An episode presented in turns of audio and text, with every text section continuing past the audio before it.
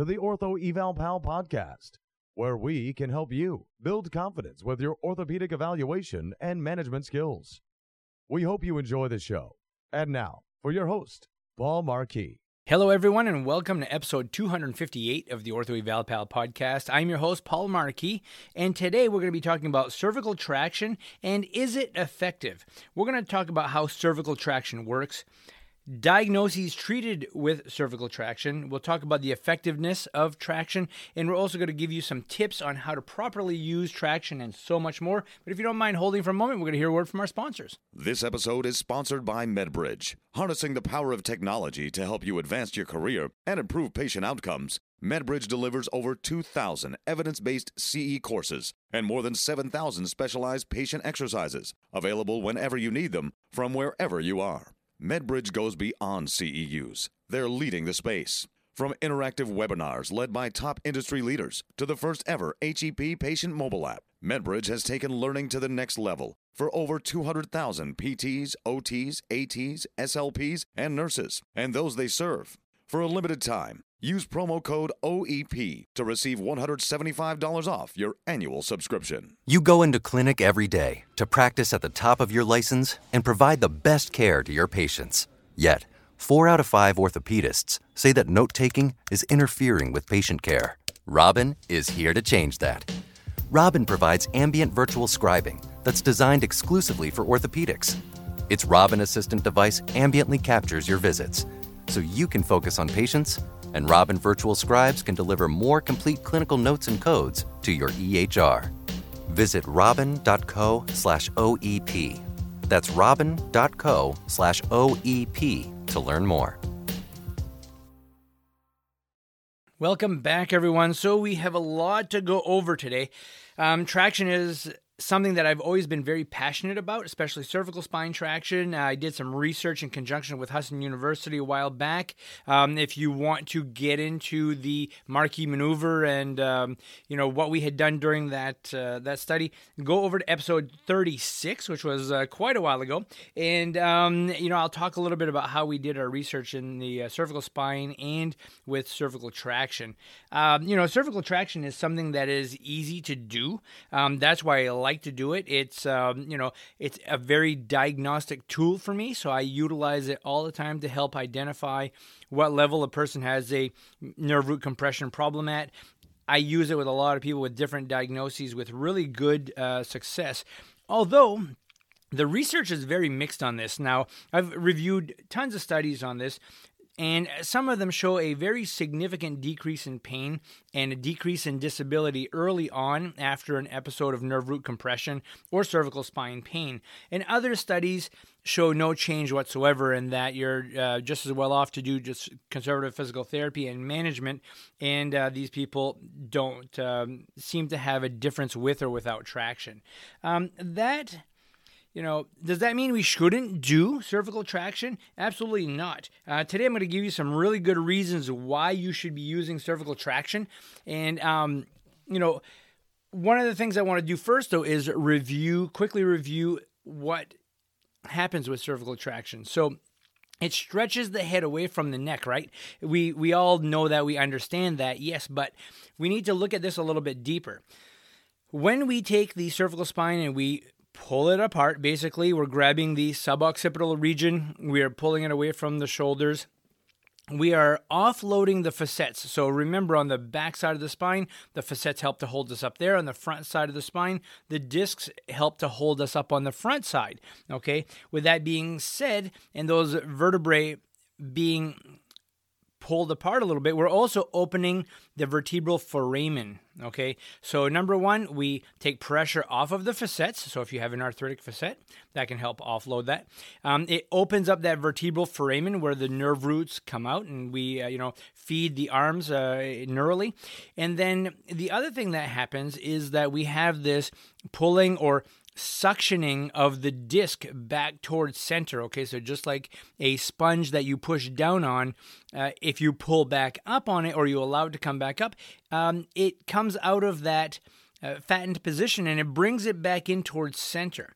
Okay, As it does that, it has a suctioning effect. Okay, so it helps to bring blood flow into the area. We know that the, the spine loses blood flow after 25 years old. So those little micro capillaries uh, start to disintegrate. They break down. You don't have very good blood flow. So movement is very important. Okay, um, and then the other thing that traction does, it helps to stretch all of those muscles that are parallel to the spine, going up and down. Basically, helps to stretch those out a little bit. Oftentimes we have an underlying problem that causes spasm. Oftentimes, spasm does not just come from injury to the muscle. There is something going on in the underlying surfaces that causes the muscle to spasm. It's a protective mechanism that we have. So it can help to stretch all of those muscles that are parallel to the spine. And lastly, it helps to bring blood flow uh, to the cervical spine structures, which can be very helpful in the long run. So now think about what it does, what we just talked about and consider the diagnoses you can treat with it. So, if somebody has facet joint arthritis and we are pulling those facets apart, that'll take a little load off those joints. No different than a, a knee that is arthritic and weight bearing causes a lot of pain, but taking weight off it can be relieving. Okay. Um, let's say somebody has a headache. 80% of headaches um, come from the cervical spine. Okay. So, if you have a facet issue uh, in that area, tight muscles, traction can help with headaches. All right, let's talk about cervical nerve root compression. If you're having some compression, it could be from a facet, it could be from a disc, it could be just from inflammation in that area, or um, the disc is uh, compressed and that cervical foramen is closing. So that will help offload that cervical nerve root. All right. If you have a herniated disc, it has that suctioning effect, which will help to pull that herniation or bulging disc back inward a little bit to help give some relief and take some pressure off of a nerve root that could be getting compressed. Um, and it can also be used for the treatment of tight cervical spine muscles. So, as you can see, we talked about the diagnoses that we can treat with cervical spine. Um, and we talked about what traction does. Okay, so if we can traction them, we take some pressure off that spine. Um, it can make a huge difference. So this is just starting to sound just like a big old soap note, isn't it? Um, we have you know goal number one, and it addresses problem number one. So we kind of work with that, and um, that really works out really well. So you know, if the research uh, is not strong, then why should we continue to use it?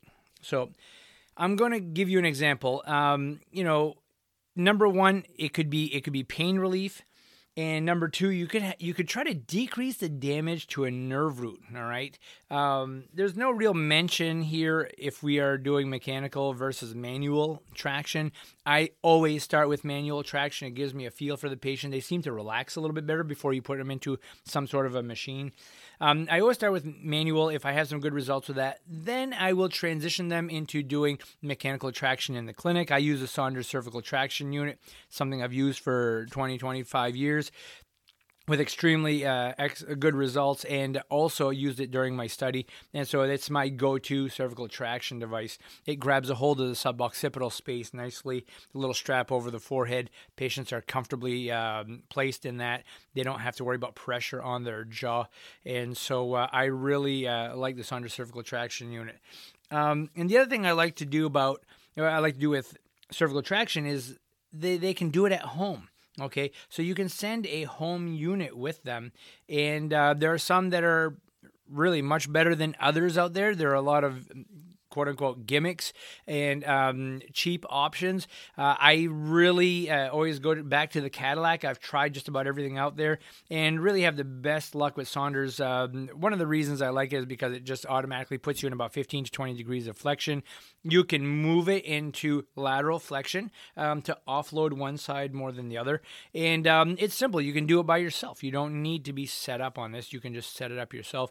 You can do it multiple times a day, which is what I usually recommend when somebody somebody comes in with an acute nerve root compression and uh, that seems to work really well for them. So uh, I do want to throw in some tips today. Okay, um, you can use cervical traction to help diagnose your patients number one. So somebody comes in they may have some scapular pain maybe they have some shoulder pain you don't know.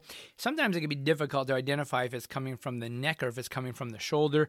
Um, one of the ways to do this is simply traction the cervical spine. You traction the cervical spine and that scapular pain chest pain shoulder pain elbow pain goes away then you know it's coming from the cervical spine. Um, I utilize it with something we call the Marquis maneuver. It's something that I use almost on a weekly basis to help identify uh, a nerve root compression and identify which level it's at. So, an example would be let's say somebody has a C6 nerve root compression, they have radiculopathy down that pattern, and um, they have wrist extension weakness. So, what I do is I lay them on their back, supine, no pillow, no traction, nothing. If that increases their symptoms, um, what I then do is I test their muscle strength throughout, throughout their arm. So let's say they have wrist extension weakness. I then will place them in a Saunders cervical traction, or I will manually traction them. Traction them. But if I've got another therapist with me, I can do this myself. If I'm alone, then I would place them in a cervical traction unit put them, uh, you know, 18 to 20 pounds of cervical traction. You want to get above uh, head weight, and then retest that strength. Okay. Now, if the strength improves while doing cervical spine traction, not only do you know that it's a cervical spine problem, but you also now know what level it's at. So if they've regained strength at the wrist extensors, it's C6. If they regained tricep strength, it's C7. If their biceps got stronger, it's C5. And so not only can we tell that it is a nerve root compression problem, but we can tell what level it's at. All right. And uh, so what I what I do is I use that as a diagnostic tool all the time. So don't forget it as. A lot of people just use it to treat patients with. Um, the other thing that I like about traction and doing the Marquis maneuver is that it's a great predictor of post surgical outcomes. So, if you can traction the cervical spine and the arm becomes stronger, the pain settles down, the paresthesias settle down, the reflexes improve, that's a really good sign that if they do surgery and they offload that nerve by um, doing a foraminotomy, laminectomy, uh, doing a fusion, which gives that nerve some room to breathe, um, that they will do better. If you traction somebody and their tr- strength does not improve, you have to be a little worried that they probably have some permanent nerve damage going on there. Um, the other thing that you need to do with cervical traction is modify the angle of pull.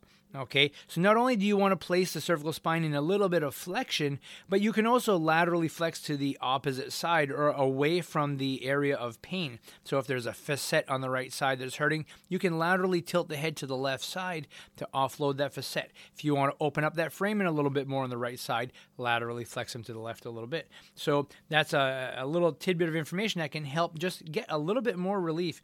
And then sometimes adding a little bit more flexion can be helpful.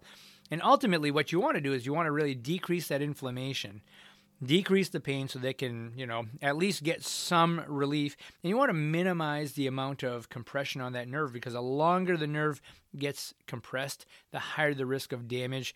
Uh, and uh, I've seen this happen uh, often enough where people just don't get this recognized early on and they end up with some permanent weakness and uh, some long term disability from it. So you need to, uh, you need to, you know, pay attention to that.